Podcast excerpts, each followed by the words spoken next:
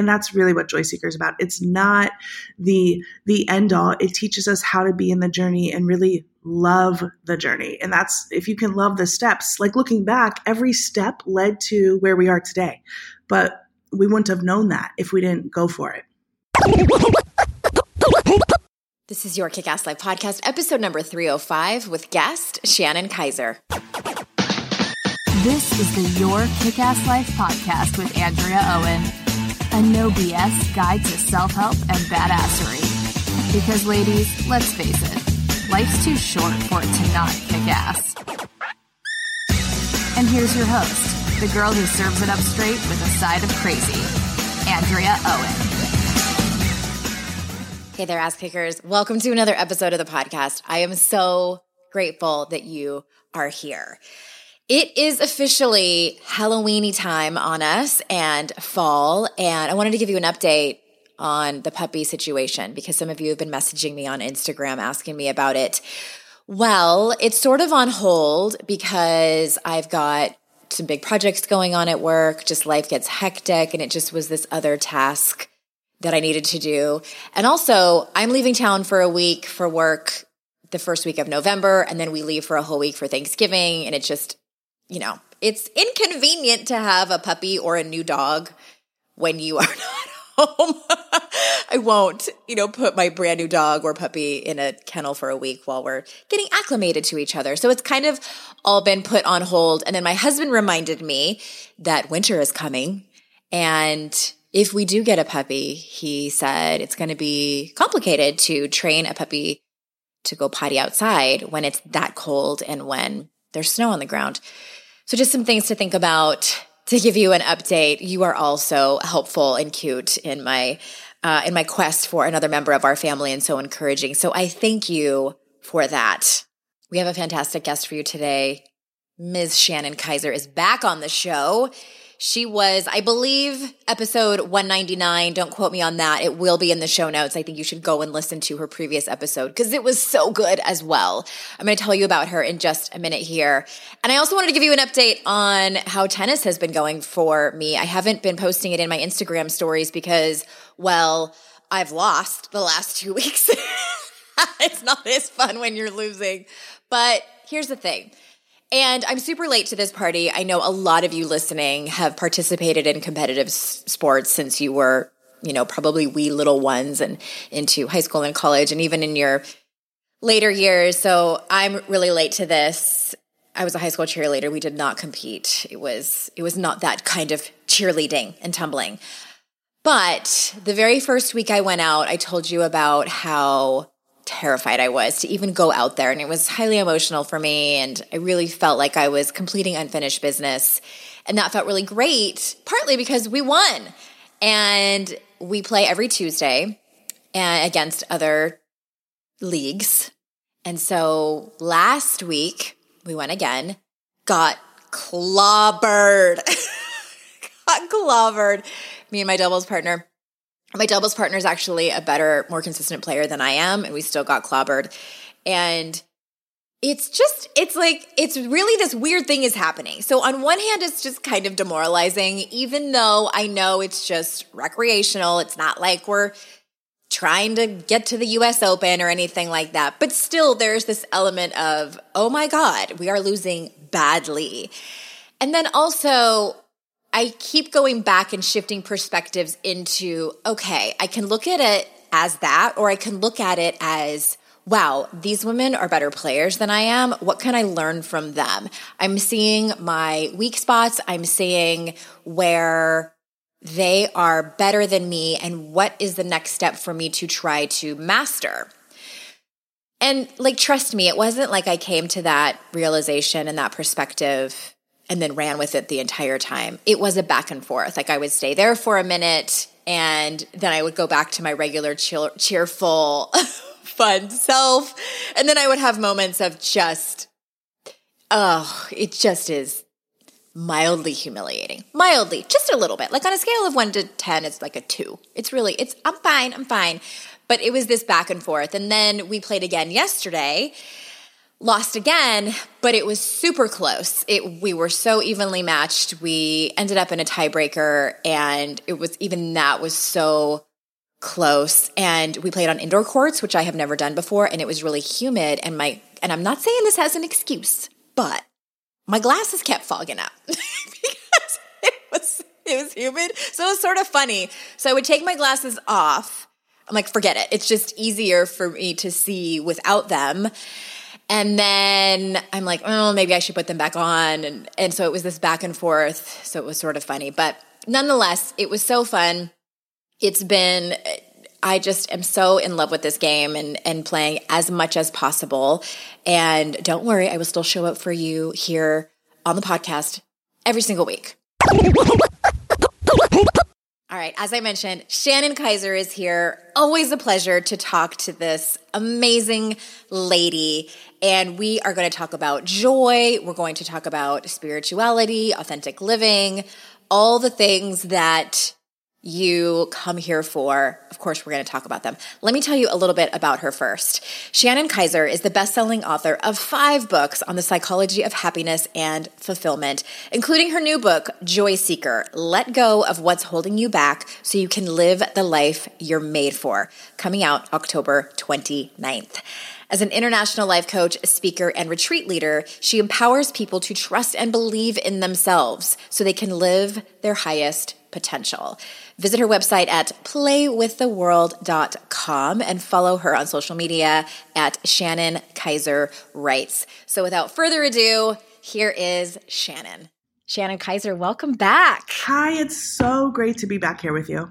I am so glad that you're here. I was telling people in the introduction that you have been here before, and if they have not heard your previous episode, they need to listen to it right after this. That will be in the show notes. So you have a new book coming. Well, it's actually out. We are pre-recording this, but it came out on the 29th. Yes. Joy Seeker. Okay, already, y'all, you can tell she was the perfect person to write this book. Joy Seeker, Let Go of What's Holding You Back So You Can Live the Life You Were Made For. Yes. And it sounds like you're pretty excited and proud of this book. I am. And, as we were talking right before we got on, I think every book and every project any of us have, it kind of has its own energy. And there's so much joy around this. Of course, it's not just about seeking. It's about seeking who you really are. And it's about living from the inside out. And that's where true happiness is and success and fulfillment. But it's a joy. It's mm-hmm. a light-filled journey and a heartfelt message, really. Yeah. Well, I know a little bit about your background, and I know that this book is drawn from a lot of your own life-changing experiences, which many books are, because life changes us. And then as artists, we tend to want to help people through our experience. So tell us about what led you to write this particular book and how your experiences appear throughout it. This year specifically is my 10-year anniversary from leaving corporate, depression. I was clinically diagnosed with clinical depression, anxiety. I had eating disorders, and I was suffering silently with drug addiction. That was a decade ago. So it's interesting because at that time in my life, I read an article about how dogs can help with depression. I know you love your dog too. I love watching your Instagram for your dog. My dog, I adopted a dog named Tucker. He was a rescue golden retriever, and he changed everything. I left corporate. I discovered I wanted to be a writer. I started coaching. I started traveling. It's like I found myself and my purpose, and life was amazing with him by my side. 2 years ago, though, he passed on just from old age, but that was devastating for me. It actually wrecked my whole worldview because I realized I was putting all of my happiness outside of myself. So when he passed on, I lost all joy. I fell into another depression after 8 years of being depression and drug-free and everything. I stayed clean, but it was an internal struggle for me of what is the point of who am I? And I asked myself a question: what have you always wanted to do, but you haven't given yourself permission to do? And that was important for me. I think journaling really saved me through my grief. And in my journal, I answered, I want to travel the world full time for a year. Yeah. Can you repeat that question, though? Because I think it's such – you said it so fast, and I want people to pause right now. Yeah. And this homework assignment to ask yourself the same question. So what was that question again? Totally. Homework number 1 is to ask yourself, what have I always wanted to do, but I haven't given myself permission to do? Mm-hmm. And the key word is permission. And that's really what, and that's where, you know, what's holding us back comes in, because yes, of course it's fear. We know fear holds us back, but there's also expectations. There's who we think we should be in the world. There's the kind of life that we've created, and we don't always stop and ask ourselves, is this really serving me? Is this really who I want to be as I move forward into this next phase?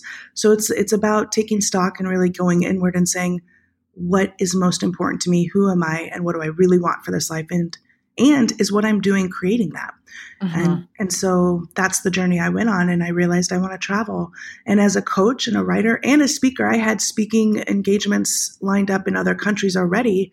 So I was like, wait a second, I can just position myself around the world for, and what was set out to be what I called the Joy Seeker journey. Uh-huh. And then I didn't even know it was going to turn into a book. My agent and I, which, you know, love Steve, we, uh-huh. we had another book that we were ready to just push send on. And then my inner voice was like, no, write a proposal, do Joy Seeker. And that's how that all turned about. So I went on this incredible journey around the world and really discovered a lot of key things about what it means to live a life that you're truly made for. And that's how the book came about. Well, it's such a beautiful, it's always a beautiful story when someone follows their heart. And for some people that might look like a smaller scale, you know, like you finally Absolutely. Taking that trip to Europe or the Bahamas or something like that. And I know that you also talk a lot in your work in general, you talk about how women can trust themselves. And can you talk about that for a minute? Like, how can we work to trust and believe in ourselves? Because I think I see that so much in direct relation to what you just talked about. Like, can we actually quit our corporate job and do something completely different? Can we follow our heart and do this big, huge project or do the next big thing that we want to do? Yes, absolutely. And that's really, this book is really about authentic living. And my whole mission is to help people trust themselves. And I live fully that way, because ultimately, yes, traveling the world full time is a really big dream. It was the biggest dream in my heart. And so I love that you first pointed that out, because some of us have dreams on all scales, and a dream is a dream. The dreams are the catalyst to our fulfillment. Like, we really have to trust the dreams that are coming to us. The dream to start the business, the dream to write the book, the dream to have children, the dream to move to another city, whatever it is, if it keeps coming back to you. And so that's part number one, is recognize these fantasies or visions or dreams are part of your kind of journey of life to really seeking and understanding yourself and joy. But then what we really want to do as far as trusting ourselves is to trust the process and take each step. So I often say we learn the way on the way, and each step you take is going to reveal more clarity. And so it's a lot like working out. I mean, we've heard this before, personal development, self-help, but also going for your dreams. The first time you do it, it may be uncomfortable. And the first time you may be really sore and you're questioning, what's this really for? But then after you kind of take those steps, show up to the gym, right? Or you keep on it. What the steps represent and how we trust ourselves is by listening to the inner voice that's saying, I should do this. This feels good. I'm going to go for this. This is what I know makes me feel happy.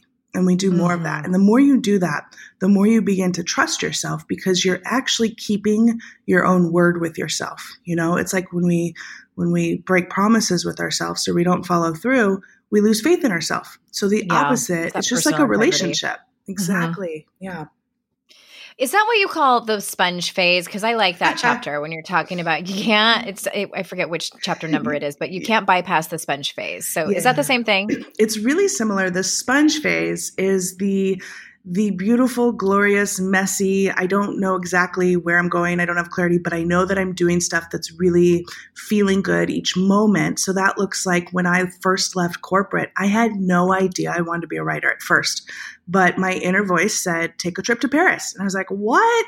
By myself? You know, and I did. And my inner voice said, bring your computer. And I was Wait a minute. We need to back up, because like, I need to know the logistics of what happened. Yes. Because I know there's a lot of listeners who are like, I can't just pick up and like leave my kids. But I'm thinking back when I was in my early 30s, I was, you know, divorced, single, didn't really have a whole lot of responsibilities except myself. And that voice that said like, yeah, because I had always wanted to live in New York City, even downtown San Diego, because that's where I'm from. I would have, and I begged my ex for years, can we leave the country? Because we were like way more inland in San Diego. I won't say exactly where. Yeah. But I wanted to move to the Gaslamp District. It was like, it's in San Diego. Yeah. It's a fun place. What's sort of serendipitous and funny is that the fake cancer guy that I ended up dating rented a loft apartment down there. So I did end up kind of living there for a little while, even though that was a disaster of a relationship. But anyway, my dream was like, I just wanted to live in a bit because I'm always up for adventure. Like I love fun and like the bigness of it. I knew I didn't want to live there forever, but just, before I had kids and I was too afraid. Like I was that person who wouldn't just be like, well, then I'm breaking up with you if you're not going to go on this adventure with me. But there was that time where I was single and I hear stories like yours and I'm like, no, I love it. I love that you say that because I hear this all the time from my coaching clients, from my friends even, and that's the same thing. So the same thing with my trip to Paris is the same as traveling last year on a bigger scale. Everyone in my life, no one was able to go. And I'm single right now. If I was in a relationship, it would have been great. But even if I was in a relationship with someone who didn't want to go, I found it within me to not hold back on my dreams because that dream may still be coming to you. Do you still think about New York? Oh, totally. Like we were just there last weekend and it was, my husband and my two kids. And I'm sure my husband was like, you've been talking about it for like 17 hours. Like and here's what I thought about. And maybe I did mention it to him. Like when I write a book again, and probably when my kids are much older, I want to take like 3 months and rent an Airbnb and just go and write my book. And like, he can come visit me as much as he wants. Like he's great. He's easy to be around. So that's what I will do that. But that comes with a safety net. Do you know what I mean? Like I've had to put all these things in place. Like, can I afford it now? But what's so beautiful about I love what you said, because that's still a form of that dream. It's like testing it out, right? I did the same thing. I wanted to move to Hawaii. So when I wrote my book, Adventures for Your Soul, I tested it out. I went there for 3 months and then I was like, okay, this is not what I wanted. So you could be going and doing a part of that. And maybe you love it so much that here's what I talk about in Joy Seeker too, which is so key is we have to live out our dreams, at least take the steps in them, because they will always give us more clarity on the next thing. And so while I was traveling full time, I realized, wait a second, this isn't my dream, but I don't want to spoil the book process. But my whole point happens sometimes. Yes. But my whole point is like, so maybe you go for 3 months and you're like, this is so great. And you hate it. Too many rats. Yeah. Totally. You're like, that's what I was like in Hawaii. I'm like, there's flying cockroaches. I am not staying here. Yes, there are. And there's a lot of sirens in New York City. And I live out in the country now and we so very rarely hear one. And I'm like, there's so many emergencies out here. Yeah. All hours. I remember that too. Yeah. So that's the point. I think we just have to give ourselves kind of whether it's a baby step towards that goal and that dream. And then of course you nailed it. Having a supportive, you said, your husband can come, and having a supportive family structure really does help. And if you don't have it within your own family, creating that with friends, creating that with, soul sisters and misters kind of thing on the internet, like on your Instagram, you have a great supportive community, so we find that community and that support, which is really important with our coaches. But to the point, I went to Paris and I kind of took the steps and I didn't know what I wanted. But while I was following each step, I wrote an article and it turned into my first published article in Chicken Soup for the Soul when I went to Paris back in 2009. And so my point is, I had to follow each step, the inner voice that said, bring your computer, and I traveled, and that turned into travel writing for a while.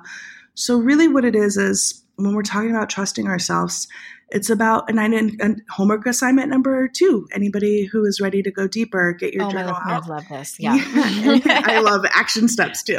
So just ask yourself, like, what dream keeps coming back to me? Or another question, and we've heard this before, of course, like in all kinds of seminars, but if time, money, energy was not a factor, you had other people's opinions, totally others' opinions and fears, and you knew you could not fail, what would you do? And really take time to answer that, because ultimately we have to at least allow ourselves in our mind to kind of dream about it before we can really start to live it. Yeah. Okay. I love, well, it's sort of like there's some, this coach, and I don't know if she coined it or what, but she says, follow the feel good. And that sounds a little bit like what you're saying. And I always encourage people to, even if it's just tiny baby steps. I remember I was on a coaching session. I recorded a podcast episode after I had a coaching session with this woman who was in one of my group programs. And she had talked about, I think I asked her that question, you know, like what would you be doing? Like, what's the thing that brings you the most joy? And she said, I always find happiness when I'm around horses. And so it was, her assignments were, what are some little things that you can do, even if it's once a freaking month, to go down and volunteer to clean the shit out of the stables, like anything that it is. 'Cause I know y'all are busy and I know so many people have so many things to do. I get it.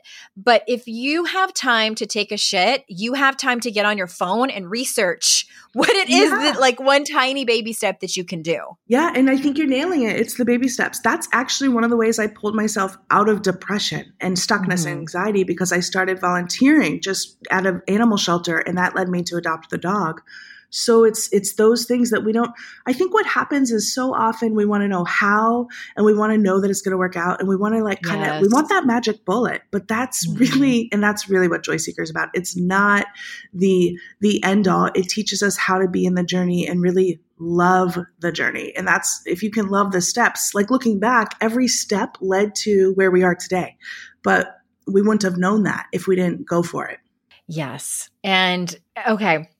And I know this book is also about authentic living and removing barriers that hold us back from being who we are truly. So let's talk a little bit more deeply about some of those barriers. Like, what are the most common ones? I know you've ticked them off a little bit, but what can we talk a little bit in more depth about what they are and what holds people back? Yeah, well, you kind of talked about it as well. We obviously, other people's opinions, and really what it is it's a fear of not fitting in, or a fear of not being accepted.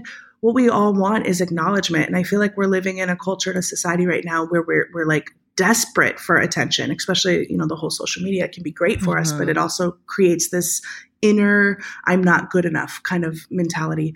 And a lot of that leads into competition. So, or comparison. I feel like comparison, especially when you're trying to go for something you want and you see someone else who looks like they have it so easily. We never know what's going on behind, the social media screen or behind the fancy titles. One of the things that I found really, really blocks us the most, two things really. One, it's the, I want to say, the idolization of others. We put our power outside of us, whether we are giving it's really giving our power away. So whether you look at a celebrity or a famous person or someone in your own industry who's like killing it, and you're like, why can't I sell more books or whatever? When we put other people on this pedestal, it kind of makes us always feel like we can never be as good as them. So I talk about this. It really, especially in American culture, we're like obsessed with celebrities, a lot of people, and that we feel like they're better than us. And that keeps us from really recognizing our own power. So just be aware, homework number 3, I actually call them joy jaunts in the book. A jaunt is like an excursion to help you kind of get in touch with yourself. Yeah. Like little mini exercises throughout the book. Yeah, exactly. So another one would just be like, how can I bring my power back to me? Where have I been giving my power away? And sometimes it's in your own family household where you're not speaking your truth. You're just letting things roll off your back when really you're building up resentment and anger inside. And that's another one. So look at kind of your own life where you're not speaking up and speaking your truth. We need to be honest with ourselves in order to be true to ourselves. And then look at where you're giving your power away and thinking other people are better than you. No one's better. We're all equal here on earth. It's amazing. And then like I said, so those are some. Yeah. Yeah. You went... Every time I talk to you, it's like there's like just so much wisdom that oozes out. So if you guys are going to have to listen to this like on half speed to get everything. My friend Tanya Geisler calls that worship wisely, when you really pay attention to, like you said, like the people you're putting on pedestals. And I remember when I got into this industry and was doing the comparison of people that were farther ahead of me, and then I got to be friends with some of those people, and then kind of like getting a peek behind the curtain. And I was like, oh, right? You are the same as all of us. And you still have anxieties or whatever it may be. Oh, I totally like that. Hard mm-hmm. marriages, like, you know, children with disability, like all of these things. And I remember it was both disappointing and relieving. Yes, like, yes. Okay, we're all just human. And, you know, and some people do have it easier. Some people have more advantages than others. Like, I'm not going to pretend that doesn't happen, but I think it was probably humbling to know that even those people that you put way up on pedestals, you know what happened for me? I don't know if this happened to you or not. I start to not trust people who are in the public figures, like in the media, who don't ever talk about the hard stuff. Yeah. Like, I'm like with one raised eyebrow, like what's going on? Like it makes me nervous for them. Yeah. Like, that, and I understand people want to keep their privacy and things like that. But I think the people who try extra hard to make things look so beautiful and curated and perfect, those are the people I kind of trust the least. Yes. And actually there's a whole section in Joy Seeker about that because we're coaches, right? And we're authors. Mm-hmm. And I see it in our industry a lot. And I talk about how I know people and I see it where we feel like we have to be happy all the time. This is another barrier mm-hmm. that blocks us. And if you're a coach, author in the wellness space or a yoga teacher, anything like that, when you don't feel good, you feel like something, you're deficient, something's wrong with you. So you put on an extra strong face to try to pretend. I had some friends in my life earlier in my career who I think they're still coaching, but they were coaches. And if they weren't feeling good, they wouldn't pick up the phone because they didn't want anyone to know that they were sad. And I feel like I love all of the work you do, Andrea, because it's all about embracing that and vulnerability, being who we really are and the feelings, feeling your feelings and sharing them mm-hmm. with friends, sharing them openly, even with your community is so important for us to, one, be connected to one another, but two, be honest and real with yourself. Yeah, it's so, you know, what's really interesting is when I think this kind of goes hand in hand with being a helping professional. And it's like the sweetest thing ever that my audience does when I'm really authentic, like when I tell them, okay, you guys, I've been in the depths of despair the last couple of days, or I tell them I've been telling them I'm really nervous about this next book, and it's showing in my proposal and how slow I am to be able to finish it.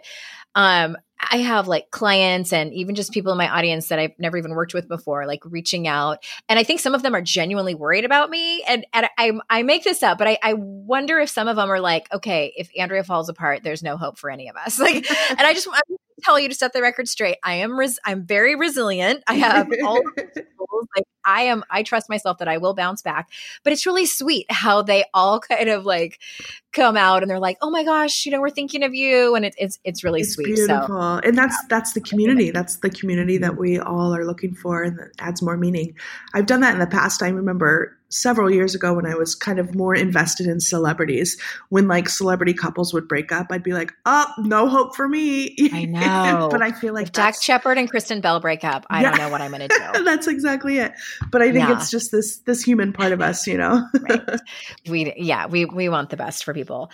Well, again, Joy Seeker, let go of what's holding you back so you can live the life you were made for. I think one of the favorite parts, I like it when books are really organized. Yeah. And I love how it's like, here's how it's broken up into parts. So there's the realizing, the releasing, the becoming, the accepting, the aligning, the actualizing, the allowing, and then last is the being. So how did you come up with those parts? Did they just sort of download to you or did they come along as you were writing it? Actually, it was a combination. I originally had it in the proposal as chapters, and it was very much chapter 1, chapter 2. But as I was living it and writing it, it became this has to be parts, has to be.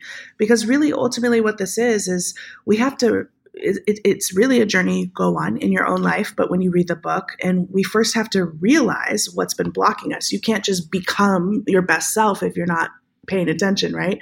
And then, so it really became parts.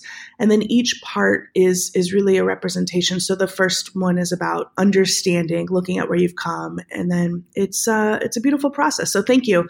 I like to be very organized too. Yeah. I think it's helpful in self-help books. Well, I know you talk about the law of attraction a little bit, and we chatted a little before we started talking about, because, you know, I have my own views on the law of attraction. And so I liked the chapter, what you want. This is kind of a two-part question. So tell us a little bit how you view the law of attraction. And then I loved the chapter, which section is this in? In part 3, the becoming, what you want wants you to embrace your desires. Because I agree with that. So give us your take on that. Yeah. So for the law of attraction, I think sometimes it sounds a little woo-woo and we kind of steer away, but I realize we're all kind of living it, even if we don't realize it. And how we can know is think about what you've been thinking about and what you're living. And so a law of attraction is really, it's about energy. Everything is energy. So like attracts like. I mean, it's also a scientific term if you really get down to it. Also, positivity brings in like a battery positive, you know, kind of brings in that like a magnet is going to attract. So if you're thinking about what you don't want. And, you know, a good example is with money. There's a section in my book about money too. We can't talk about living a fulfilled life if we're not aware of our money habits. Mm-hmm. So I find often law of attraction is playing out in our money. When it's time to pay a bill, are we really stressed out? Are we frustrated? I understand fully that some of us have to have multiple jobs. I did when I first left corporate in order to transition into writing. No matter where you are in your life, sometimes money and the fear of not having any and going bankrupt can be a real thing looming over us. But I have practiced full-blown playing it out in every situation of life, and we can look at it. If you're focusing on Louise Hay, actually a Hay House author, she passed now, but she had a situation where she talked about money, and she said, I'm going to be thankful for my money. When I pay my bills, I'm going to be in gratitude. It's really about shifting to gratitude. And when she did that, she started to realize it wasn't as stressful. That stress released from her body. She no longer had anxiety around it, and then she was able to be in a receiving mode, and she got larger book advances, she got more programs and fundings for her community, all kinds of stuff. So it really comes back down to starting with ourselves, first be gratitude for what we do have, and it transcends out from there. And that's really about what you want wants you to. We all want to feel abundant. We all want to have more of the things that really bring us joy. And one way we can do that is by being in gratitude. I love that. I feel like my gratitude practice has shifted over the years. When it first started, it was very much like, I'm going to write down, 3 to 5 things I'm grateful for every day. And I think that's a great start. Mm-hmm. But mine has shifted more into, I practice it in the moment where I just like really lean into the joy of whatever it is that I'm really grateful for. And I say it out loud to, like, if I'm thinking of someone, I will text them and say, you popped into my head twice this week. And so I just wanted to reach out and say, hey. And then I love our friendship. Yeah. I love that. And it also, and I will say one more thing that has helped me tremendously with the law of attraction. And I just want to say, for the record, I have shifted my views a little bit with law of attraction. I take what I want and leave the rest. I think it's completely cloaked in privilege. And it is, I think that a lot of times, no, we didn't manifest it. We just were born with more resources and advantages than other people had. And I think if more people understood that, the world would be a different place. So sidebar there. But one of the things, and I got this from Jen Sincero's book, I can't remember which one it was, but instead of being, when you're stuck, when you're in that place where you're like, I don't know, either like, I don't know where my keys are, or I don't know which job I should apply for, or I don't know if I should quit my job. Instead of spinning in that place of, I don't know. And then that anxiety that comes up, is to tell yourself, the clues are all around me. Yes, exactly. That's beautiful. That's exactly one of my favorites. Mm-hmm. Yeah. It's interesting because I do feel that the clues are part, is it ties into everything we've talked about today too, because we have clues, once you kind of make that choice. Have you ever noticed you start seeing more, whether it's more commercials about it or more people start talking about it? That's law of attraction. Or you just stop agonizing over it. Like that feels better. You're no longer obsessing, and it's just like a freedom. Yeah. Mm-hmm. Yeah, I use that one all the time, and it's one I try to remind my kids of. It just feels better than being stuck in that place of, I don't know, stress all over the place. I know, it's so true. Right. And that happens, just the other day, I couldn't find my keys, and then I reached into the same purse pocket, and there they were, but they weren't there a second ago. It was like, what? So because you're in that frantic state of anxiety, you can't see clearly. So all of it is about balance and calming ourselves, Yeah. Well, I know you talked about losing Tucker, and that was a big part of your journey. And you talk more about grief in the book and about losing what you love the most and how you that can help you find what you need. So can you dive a little bit deeper on that? Yeah, I think the grieving process is not a it's not a candy coated, like it's not a cookie cutter thing for anyone. Sure as shit isn't. I know. You're here. Yeah. Whether you're grieving the loss of a dog to me is family, but a family member, Completely. We grieve other things too. Sometimes we have to grieve not even a death or a passing. It's the loss of a job or a career that didn't pan out or a relationship, all kinds of things, basically. Even when the seasons change, we sometimes grieve. So for me, what I really recognized is the way through grief is with courage. Both courage within our own heart to find a way to keep going, but also to really dig deep. And sometimes the grieving can be our greatest teacher. And that's exactly what it was for me. I really went inward to understand, because I was working on an autopilot. I loved Tucker so much, and I didn't know that I was placing my happiness outside of myself still. I had no idea, because he was my joy. So really it became about, I have to find joy within myself and happiness within me. And the true grieving became a place of pulling me out of depression, because, there were nights where I was just stuffing my face with ice cream and not able to brush my hair, okay, I'm going to take this and I'm going to do something with it. What would Tucker want? And I used him as my inspiration. What would he want for me? He wouldn't want to see me all like this. So that kind of helped. But I think the biggest thing when we are grieving is to recognize no one can tell you, oh, get on, move on with it. And you may hear that even if it's been 5 months or 5 decades. Yeah. Grieving, they stay in our hearts forever. So what I truly understand, grieving is our biggest, greatest teacher, and courage will help move us forward.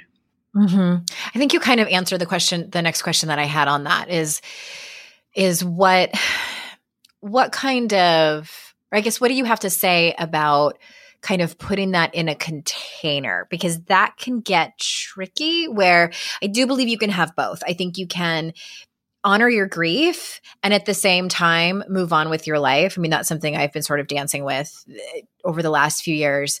And I really struggle with judging anyone's grief. And at the same time, I've seen people really hold on to their grief. And I don't know. What is your take on that? I just feel like it's such a personal thing. It's just not exactly up for judgment or, measuring by anyone else. Totally. And you nailed it. We can't judge others. What I really, really, really understand, and one of the lessons I present in the Joy Seeker process in the book, is everyone's on their own journey. And what we can do is open up to more compassion, respect, and love for others, for wherever they are. I mean, I have a dear friend who's grieving the loss of a relationship, and it's been 12 years and she hasn't dated or moved on. And I just love her through it. I just talked to her last night and she was crying still. No judgment. We have to just be where we are, because I truly feel we get what we need when we need it. And so we can love our friends and family, but ultimately there are some people who handle it differently. So what is happening is they're putting how they approach life onto it. So if someone's move on, in their mind, they would have moved on, but they didn't have the love that you did. They weren't in that relationship. They don't know the intricacies of it. So I feel we can just love each other with compassion. Yeah.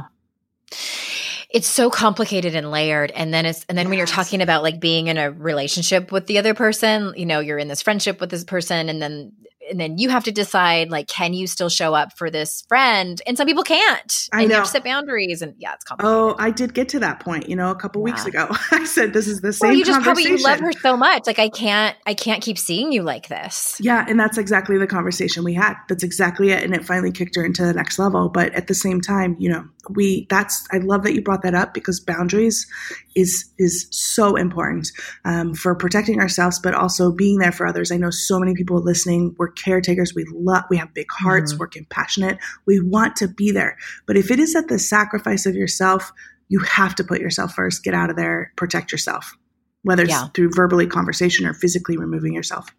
Yes. We could have a whole show on that. But I want to ask you one more question before I let you go. Yeah. And how can we let go of who we think we're supposed to be so that we can be the person that we're meant to be and seek more joy? Beautiful question. Well, that's, again, everything we talked about today. It's not a one item, one journal question, one big aha. It's about really understanding that when we want more, like I'm made for more. I want more for this life. I want to live with more meaning. I want to live with more joy. And if the answer is yes, that's when you go and say, okay, well, what is holding me back? And there's a whole bunch of things. It's not one thing. And really, ultimately, it comes back to you making the most of your time on earth and living your life from a place of integrity, a place of truth, a place of honesty. And that is the true joy. That was such a great note to end on. Mic drop. Yay. Joy Seeker, let go of what's holding you back so you can live the life you were made for is out. Where do you want people to go? I'm sure you have, like book bonuses and things like that. Yeah, you can go to playwiththeworld.com. That is my website, and lots of book bonuses as well there. You can go to my social media on Facebook and Instagram, Shannon Kaiser Writes, and I'm posting all kinds of positive messages, and it's all fun. Yeah, we'll have all those links in the show notes, everybody. So thank you so much, Shannon, for being here again. It's always a joy to have you on. It's been great to be here. Thank you. Listeners, thank you so much for your time. I know how valuable your time is, and I'm so grateful that you choose to spend it with me and sometimes my guests here. And until next time, I will see you all out in cyberspace. Bye-bye.